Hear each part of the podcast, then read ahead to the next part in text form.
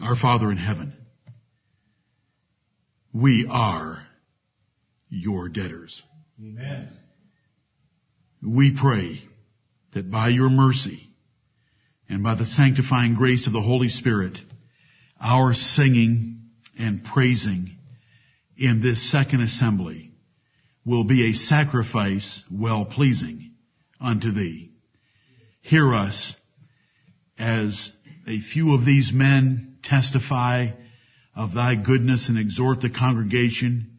And as we lift up our hearts and our voices to praise thee in song, hear us, O Lord, for we are indeed grateful and thankful for all that thou hast done for us through Christ Jesus our Lord, for the gift of the Holy Spirit and the earnest and seal of all the things that you will yet do for us in the future. We wait for our adoption to wit the redemption of our bodies. We thank thee that they are your purchased possession and you will never lose any part of any one of us who have put our trust in thee. Amen. Bless us now. In Jesus' name we pray. Amen. Amen. We've got four men we'll be listening to. First, Brother Paul, then Brother Eric, then Brother Chris Carnell, and then Brother David Taylor. As we enter upon a new year, the year 2011, are we living a life of godly contentment? Godly contentment. Are we satisfied with our lot in life? Right. Are you content with what God has given you? We live in a society that doesn't know what contentment's all about. They haven't the foggiest idea of what it is to be content with the things they have in their life. Indeed, today's characteristic that we oftentimes think of for this world is the characteristic of covetousness.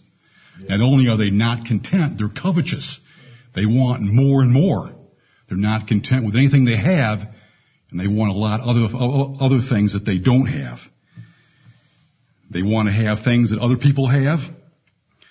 They probably don't need them, and they probably can't, in many cases, even afford what they want. Covetousness, that ungodly desire of wanting what you don't have and what you probably don't need. Paul condemned covetousness in Romans chapter 1. It was one of the characteristics of the ungodly world that he addresses there in that chapter. Besides that, he condemned covetousness as being a, characteristic of the world of the religious that we see in 1 Timothy, excuse me, 2 Timothy chapter 3. But just know that in the last times, perilous days shall come, and men shall be lovers of their own selves and covetous. Yes. 2 Timothy chapter 3. But Paul tells us that we should resist being covetous. If you turn to 1 Timothy chapter 6,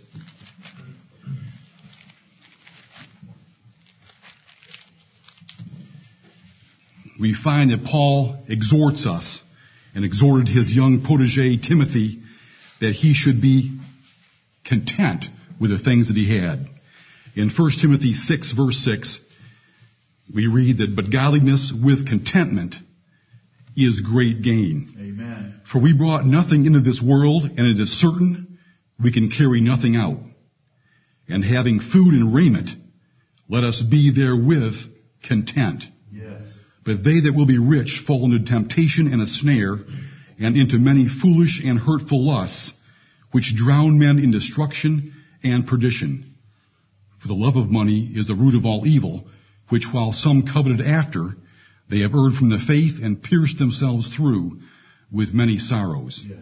In contrast to being covetous, in contrast to being desirous of the things of this world, in contrast to being taken with the riches, the desire for riches, and the love of money, Paul says this to Timothy, But thou, O man, flee these things Yes. and follow after righteousness, godliness, faith, love, patience, meekness. We should be content with the things of this world. We should be content with what we have in this life, but we shouldn't be entirely content. Paul said to Timothy, follow after righteousness, godliness, faith, love, patience, and meekness. We want to be content with what God has given us in terms of the materiality of this life, but Lord help us to pursue godliness, to pursue the Lord Jesus Christ, as Paul told Timothy. The apostle himself in Galatians chapter 4 spoke like this regarding his own contentment. In, in Philippians 4:11, not that I speak in respect of want, for I have learned in whatsoever state I am, therewith to be content. I know both how to be abased, and I know how to abound. Everywhere and in all things I am instructed, both to be full and to be hungry, both to abound and to suffer need. But Paul wasn't entirely content. He was content with what the circumstances of his life that Paul, that the Lord put him in. But if we read over in chapter 3, we find that he was always looking for something more in terms of his walk with the Lord Jesus Yes. Christ. Yes. Paul's desire was that he could win Christ and be found in him, not having mine own righteousness, which is of the law, but that which is through the faith of Christ, the righteousness which is of God by faith, that I may know him and the power of his resurrection and the fellowship of his sufferings, being made conformable unto his death, if by any means I might attain unto the resurrection of the dead not as though I'd already attained, either were already perfect, but I follow after, Yes. if that I may apprehend that for which also I am apprehended of Christ Jesus. Brethren, I count not myself to have apprehended, but this one thing I do, forgetting those things which are behind, and reaching forth unto those things which are before. Yes. I press toward the mark for the prize of the high calling of God in Christ Jesus. Yes. Paul wasn't content in his walk with the Lord. He wanted more. He was pursuing more. He was pressing forth for more. Yes. That he could win Christ. That he could be found in him more fully and under, understand the Lord Jesus Christ more fully in his relationship. That he could experience the righteousness of Christ, the power of his resurrection, the fellowship of his sufferings. Paul, you might have, we might think that Paul had attained, but he hadn't. He was discontent in that sense. He wanted more in his life of the Lord Jesus Christ. He wanted to serve the Lord God more fully in what the Lord had given him. He pressed toward the mark for the prize of the high calling of God in Christ Jesus. And then Paul tells us in that next verse, let us therefore as many as be perfect be thus minded. Yes. May that be our goal Yes. in 2011, to be content with what the Lord has given us in this life, but to be discontent for the sake of Christ, that we can know Him more fully ourselves, that we can understand His righteousness and what He has done for us, that we can serve Him more fully Yes. in this life in what we, what we do for Him and how we love Him and obey Him. Yes. May that be our goal. Contentment in this world, discontentment for the sake of Christ and wanting to please and, and be with Him more fully each day by day. We want to hear Him say, well done thou good and faithful servant. Enter thou into the joy of thy Lord. Amen. Amen. Turn, if you will, to Isaiah chapter 8, and I'll read a few verses from this chapter and then make a comment or two on it. I'd like to strengthen the hearts of the righteous today. I'd like to encourage you that you can indeed and should have an independent fear of the Lord and seeking the Lord's face despite and regardless of those around you. That is my intent. Isaiah chapter 8, I'll read verses 9 through 20. The context is uh, Isaiah is prophesying that Assyria is about to come and overrun the nation of Israel and Judah and completely overwhelm them, regardless of what they do, as punishment for their sins.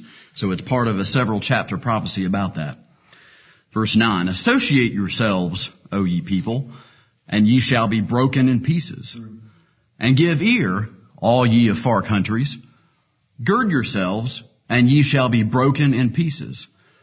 Gird yourselves, and ye shall be broken in pieces. Take counsel together, and it shall come to naught. Right. Speak the word, and it shall not stand. For God is with us. For the Lord spake thus, this is Isaiah talking in the first person. For the Lord spake thus to me with a strong hand. He indited a good matter to him. And instructed me that I should not walk in the way of this people, saying, this is what the Lord told him, say ye not a confederacy to all them to whom this people shall say, a confederacy. Neither fear ye their fear, nor be afraid.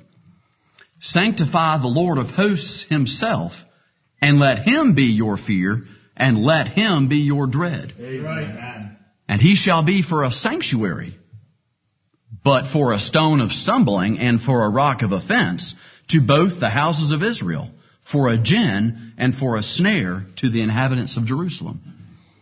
And many among them shall stumble and fall and be broken and be snared and be taken. Bind up the testimony, seal the law among my disciples. Right. And I will wait upon the Lord that hideth his face from the house of Jacob, and I will look for him. Behold, I and the children whom the Lord hath given me are for signs and for wonders in Israel for the Lord, from the Lord of hosts, which dwelleth in Mount Zion. Two more verses. And when they shall say unto you, Seek unto them that have familiar spirits, and unto wizards that peep and that mutter. Should not a people seek unto their God? For the living to the dead, to the law and to the testimony. If they speak not according to this word, it is because there is no light in them. Amen. The context again is the nation of Israel and Judah will have the temptation to gather together to fight the king of Assyria coming into their land, despite the fact that they have turned from the Lord in previous months and years and not followed the Lord's commandments. But they think when fear comes upon them that they're going to associate, themselves and form a confederacy and be able to defeat the enemy that the Lord is about to bring upon them. It's impossible. The Lord, though, has His chosen and His remnant in the house of Israel that He speaks to through Isaiah. And the warning to them is, don't fear their fear. Let Him be thy dread. Sanctify the Lord of hosts in your hearts because the Lord is directing this for specific purposes and specific reasons. So don't get caught up in the idea that if you band together, though hand join in hand, the wicked should not be unpunished, Proverbs would say. Right. Although you may try to do that and be tempted to try to do that, don't go that path. This is different than foreseeing the, uh, foreseeing the evil and hiding yourself, by the way. Foreseeing, foreseeing the evil and hiding yourself is something that the children of God are commanded to do, and it's wise to do. But this is a specific purpose. God is bringing judgment upon the rest of the nation, but He has His select few brought out that He's going to save from it. And this is the warning, don't get in their camp. Yes. Sanct, verse 13, sanctify the Lord of hosts and let him be your fear and let him be your dread. Yes. Verse 14, and he shall be for a sanctuary. To whom will he be a sanctuary? Those in verse 13, exactly. Those that say the Lord is going to be my, my fear and dread. I'm going to seek after his face, regardless of all these people around me. He's going to be sanctuary to them. But for the rest of the nation around me, what's he going to be? For a stone of stumbling, a rock of offense to both the houses of Israel. Wait a minute. The houses of Israel, these are his people. These are, these are the nation of Israel, the people by covenant he brought out of Egypt and gave all these blessings and signs and wonders. But all those, all those people in those houses are going to be offended in the true God. They're going to stumble on this prophecy. For a gin and for a snare to the inhabitants of Jerusalem. Many shall stumble, fall, be broken, be snared, and be taken. However, verse 16, bind up the testimony, seal the law among who? Among whom? Who has the testimony and the law? A remnant in that house of Israel that Isaiah was sent to, and this law and the testimony, if they seek after the Lord, will preserve them from the Assyrians and the judgment coming upon house of Israel. Among my disciples, it says, Amen. we have a testimony and a law that's been delivered to us Yes. in our day, Amen. as they did in that day. We have something very precious, a body of truth, a body of knowledge, a Lord to seek and sanctify ourselves before that they don't have. They have access to it. It's taught in the sanctuary every day. They could if the Lord gave it in their hearts to, but He's given it to us. So we need to sanctify the Lord in our hearts and we need to take care of this testimony and this law that's been committed to us because it will deliver us from so much. And I, Isaiah says, I will wait upon the Lord that hideth his face from the house of Jacob, and I will look for him. The Lord hides his face from many of those around us all the time. Most of our coworkers, most of those people with whom we do business, and even sad to say, sometimes those among us in this very, in this very church. He may hide his face from them out of judgment, or maybe he's not even their father. But guess what? Isaiah says, I will wait upon the Lord. I will look for him. Amen. It is incumbent upon each of us that have the law and the word and the testimony. It is incumbent upon each of us to take that internally and say, I will seek after the Lord, regardless of how the Lord is treating those to my left and to my right, regardless of this great fear of the Syrians coming and wiping out our nation, I will seek after the Lord. It is very important that each of us determine that for ourselves and take this word and this testimony as ours. Yes. Verse 18. Behold, I and the children whom the Lord hath given me are for signs and for wonders. This is quoted in Hebrews 2 as Jesus Christ talking about us, his disciples, as being his brothers. The children of God are the brothers of Jesus Christ. And Paul makes the point in Hebrews, um, drawing on this verse, that Jesus Christ now has brothers, not just servants. So we are the brothers of Jesus Christ. But this is where it comes from. Behold, I and the children whom the Lord hath given me are for signs and for wonders. I'm reminded of Philippians 2.13, 2.15, that says, that ye may be blameless and harmless, the sons of God, without rebuke, in the midst of a crooked and perverse nation, Right. among whom ye shine as lights in the world. Yes. We're signs and wonders to those around us because we live very differently, and they marvel that we run not to the same excess of riot that they do. Yes. We're for signs and wonders because we're brothers of the Lord Jesus Christ. We're the sons of God. Verse 19 and 20. Uh, verse 20, if you say verse 20, it sounds awful dogmatic, doesn't it? To the law and to the testimony, if they speak not according to this word, there is because there is, it is because there is no light in them. That sounds awful absolute. It's hard to prove a negative, right? You can't just absolutely make blanket statements like that, can you? Well, God can because He knows the source. Amen. Because the father of lies has originated this because they're devil worshippers in verse 19. Yes. But these are most of the people in the nation of Israel and Judah that were doing this. These are all the people around them. But we have a testimony and a law that's been committed to us, and it's this word. It is. And it's like a toast. I, I think of this verse as a toast. To the law and to the testimony. To this word. We have something that's been committed to us. If it doesn't agree, whatever they're saying, doesn't agree with this, it's because there is no light in them. Ignore it. Cease my son to hear. Uh, how, how's the proverb go? Cease my son to hear the words that cause to err from the from instruction, something like that. I'm, I'm murdering it now.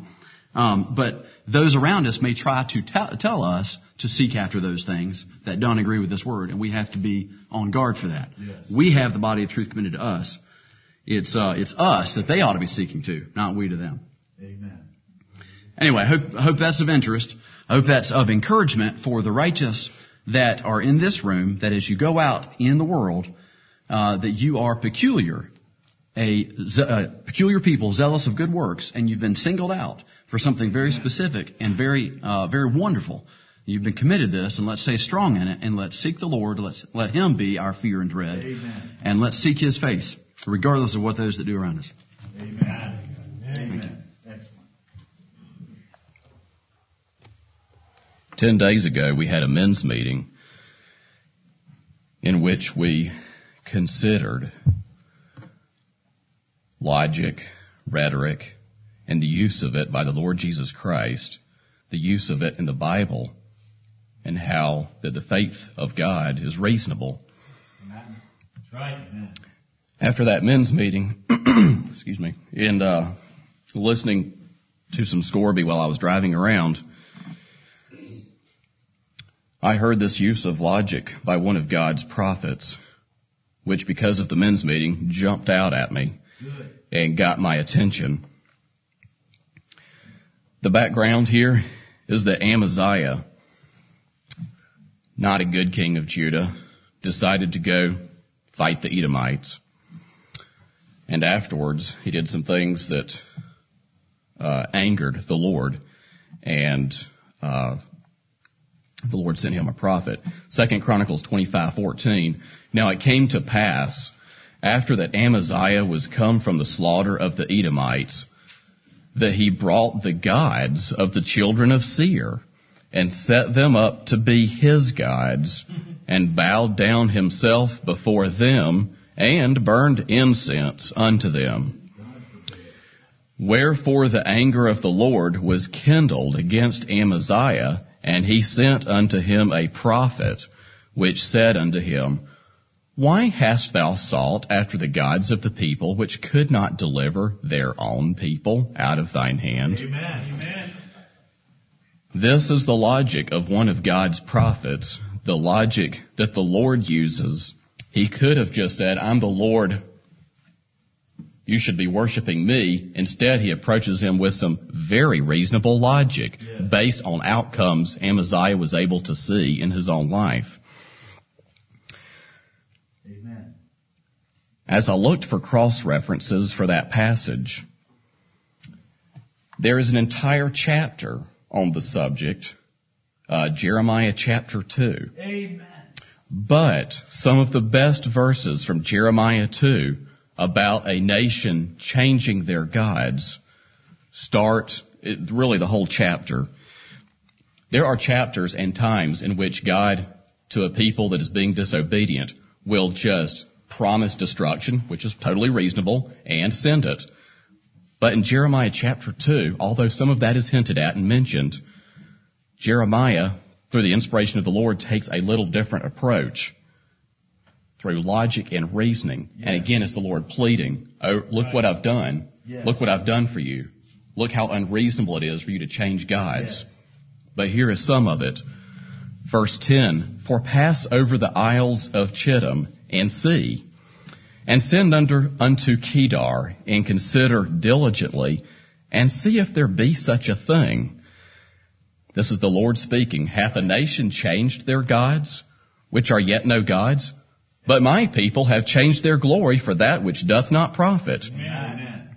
Be astonished, O ye heavens, at this, and be horribly afraid.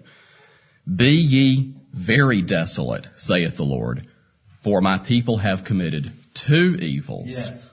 They have forsaken me, the fountain of living waters, and hewed them out cisterns, broken cisterns, that can hold no water. Amen. The Lord asks, have you ever seen a pagan nation change gods which aren't gods? No. In India, are they always Hindus? Are they going to change? Are they just going to be Hindus? In China, are they Buddhists and have they always been? In Japan, do they worship the ancestors? It, look, Lord says, look, to pagan gods, do they just suddenly convert to another pagan god? But yet, my people have changed their glory, the true religion, for that which does not profit, showing by the parallelism the religion of the Lord does profit. Right. There was another king who did this as well. This was not totally unique. Ahaz, 2 Chronicles 28, verse 22. And in the time of his distress did he trespass yet more against the Lord. This is that king Ahaz. For he sacrificed unto the gods of Damascus, which smote him. And he said, Because the gods of the kings of Syria help them, therefore will I sacrifice to them, that they may help me.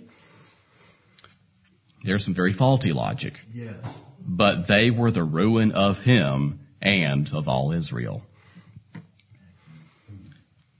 This is some of the logic of God and of his prophets in testifying, in showing the reasonableness of his religion It's not always, and he could reason this way, and he does in other passages, I am the Lord, follow me, all else is sin, period.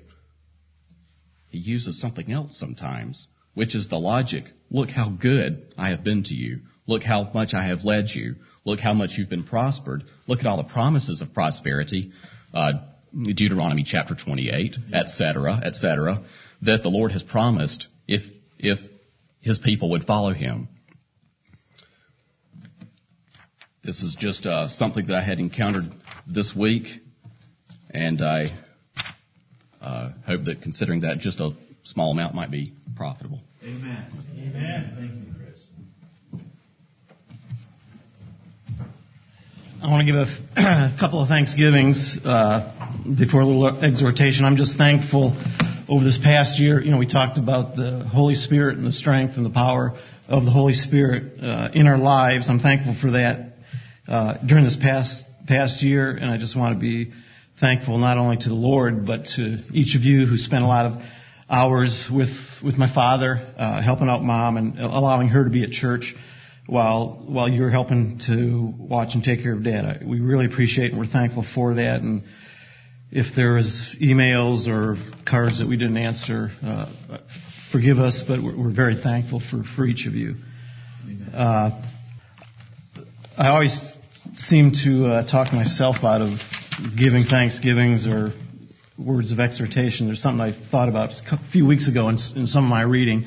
And actually, a few weeks ago, Jonathan actually touched on it, and we've had a lot of preaching on prayer and on fasting, and so I'm not going to give, you know, any details on that, but a particular verse I'm very, very thankful for that kind of ties in with another Thanksgiving. You know, this is the 400th anniversary of our King James Bible. Amen. I'm so very thankful for that.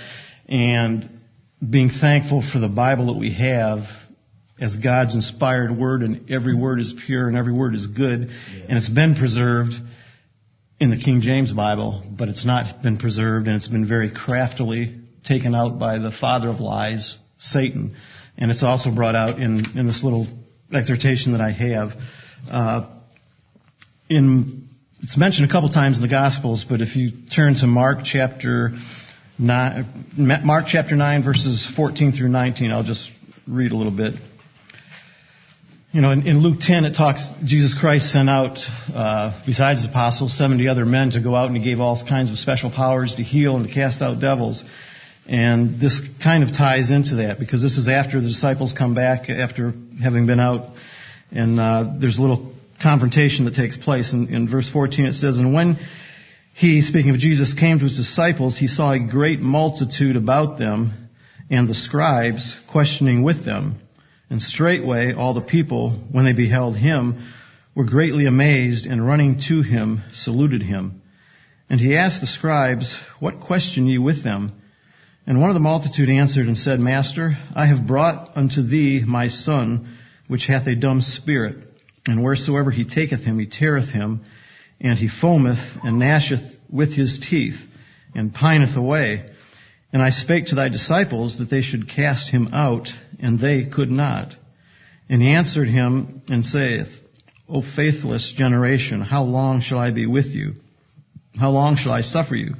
Bring him unto me. And they brought him unto him, and when he saw him straightway, the Spirit tear him, and he fell on the ground and wallowed, foaming. And he asked his father, How long is it ago since this came unto him?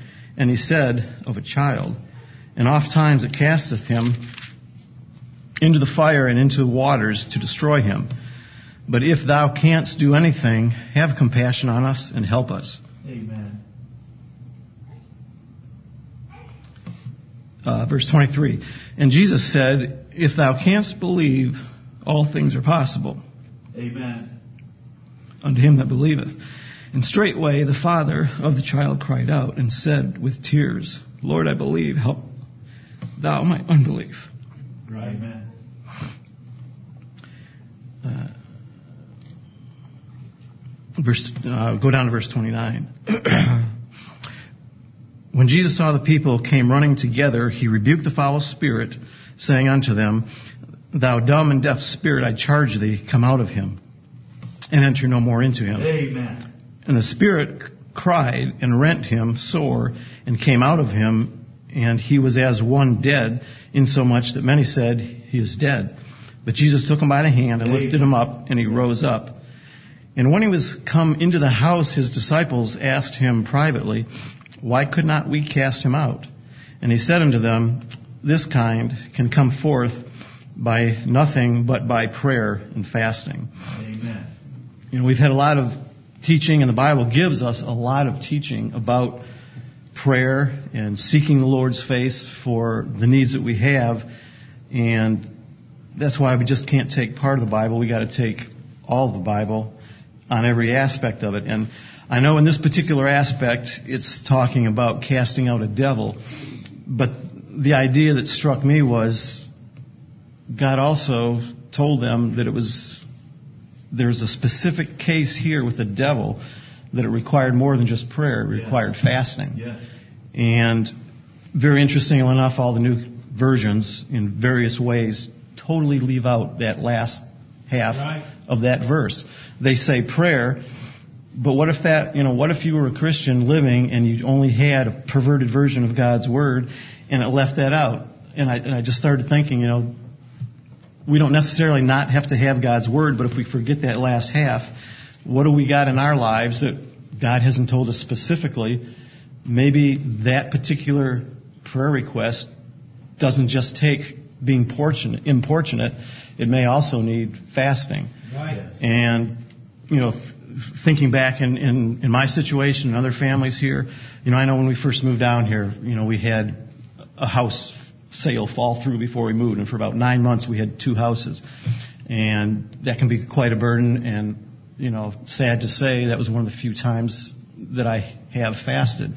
Within a week, the house sold. And the thought, you know, has been through my mind, you know, with us that have family members that have left that are in rebellion, maybe that's an added aspect of us showing our sincerity and our determination before the Lord, along with all the other things that go along with it, like living a holy life and not quenching the spirit. But that could be a key that I know for myself I don't exercise enough. And when I think comparing the soul of a child to a house, uh, how much have I fasted and prayed for not only my children but other children and, and parents that, that have left us. Uh, you know, God is in control of all things, but if we if we take His word and we search it and we make sure our lives are clean, uh, you know, this just may be one sp- specific aspect that that we may be lacking. We're not we're not uh, faithful enough in in, in fasting and, and seeking the Lord for His goodness because you know the Lord knows even in this in this chapter you know the man admitted yeah Lord I do believe but help my unbelief Right. so that that was just an encouragement to me and something I want to, to practice more often. Amen. Amen. Amen. Thank you, David.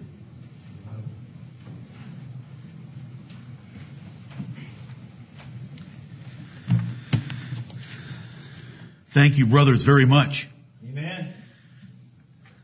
Paul, that was excellent. That we should be content with the material things God's given us in our role and place in life, and yet not be content with what we've done for the Lord, because we can do more and we should do more. We are yet debtors. We can never get to a place where we're not a debtor. And Paul forgot those things which were behind him in his accomplishments and pressed forward to do more. I loved you tying in 1 Timothy 6, 11 to the five verses that went in front of it, that there were things that Paul told Timothy to follow after. There are things we're supposed to covet. We're to covet earnestly the best gifts. We're to covet earnestly. In 1 Corinthians chapter 12, that was an excellent reminder that contentment is a very important part of a Christian's life, yet spiritual contentment is not something we should ever reach. Because even Paul, and we look at Paul's life and say, if there's a man that ever attained, it was Paul. Surely he had apprehended that for which he had been apprehended. But he said, no, I haven't. I want more. And we should be that way. Eric, excellent from Isaiah 8. And an independent fear of the Lord regardless of others.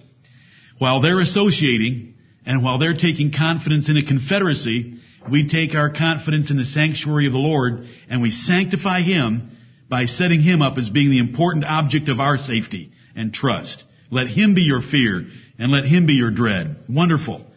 Good job there in Isaiah 8. I appreciated every bit of it. Chris, when you got rolling, I wanted to leap up and shout Jeremiah 2, but you did.